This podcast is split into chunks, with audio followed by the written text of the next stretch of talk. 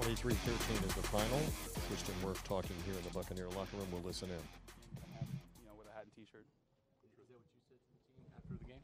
I said at halftime, just this is a, you know, that we're playing for a third straight division title, you know, and we come out looking like that. So, and it's all 22 of us, all 11 guys on offense, all 11 guys on defense. So, there's nobody to point the finger at. There's nobody, you know.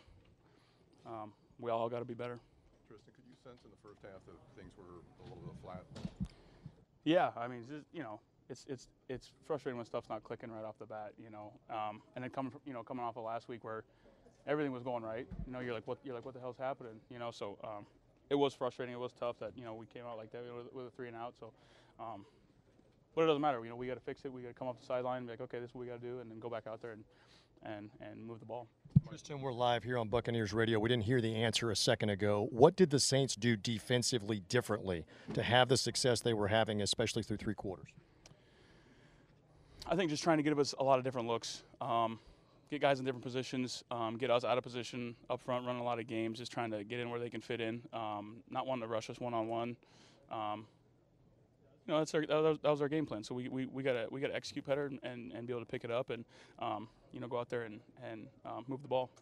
You guys have been in these do-or-die situations at the end of the last couple of seasons, having to try to make the playoffs, and now it's one more time going to Charlotte to try to get in the playoffs, if not win the division, right? Yeah, absolutely. I mean, it's for all the marbles. You know, it's for a third straight division title. A little bit ago, I said the same thing. You know, I was like, we're playing a division game right now. This is for a third straight one.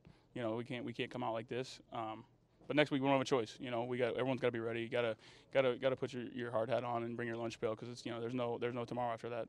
Tristan, thank you again. The Buccaneers have fallen to the Saints today, their nemesis, especially at Raymond James Stadium. For whatever reason, New Orleans gets another win to keep them alive for the NFC South, pulling into a tie with the Bucs at 8-8.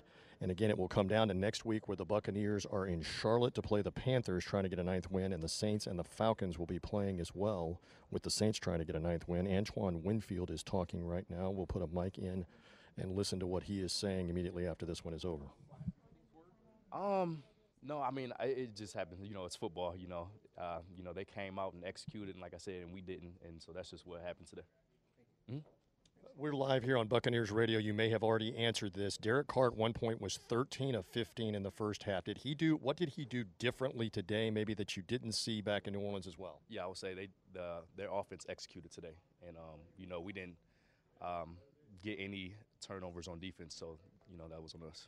Levante David and Tristan Wirfs both just said we weren't as ready, or maybe ready at all, to go in this game. What has to be different next week in Charlotte with the mentality and the playoffs on the line? Yeah, you know, we got to go back to the facility, reset, and get our minds right for next week. And so, you know, we just got to come out there, make plays, go out there and just prepare better, I guess, for next week.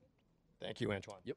Again, 23-13, the Saints have won this one and sent the Buccaneers now into a scenario of possible tiebreakers. I mean, obviously the Bucs can still win in Carolina and have the Falcons upset the Saints. Then you get the division outright.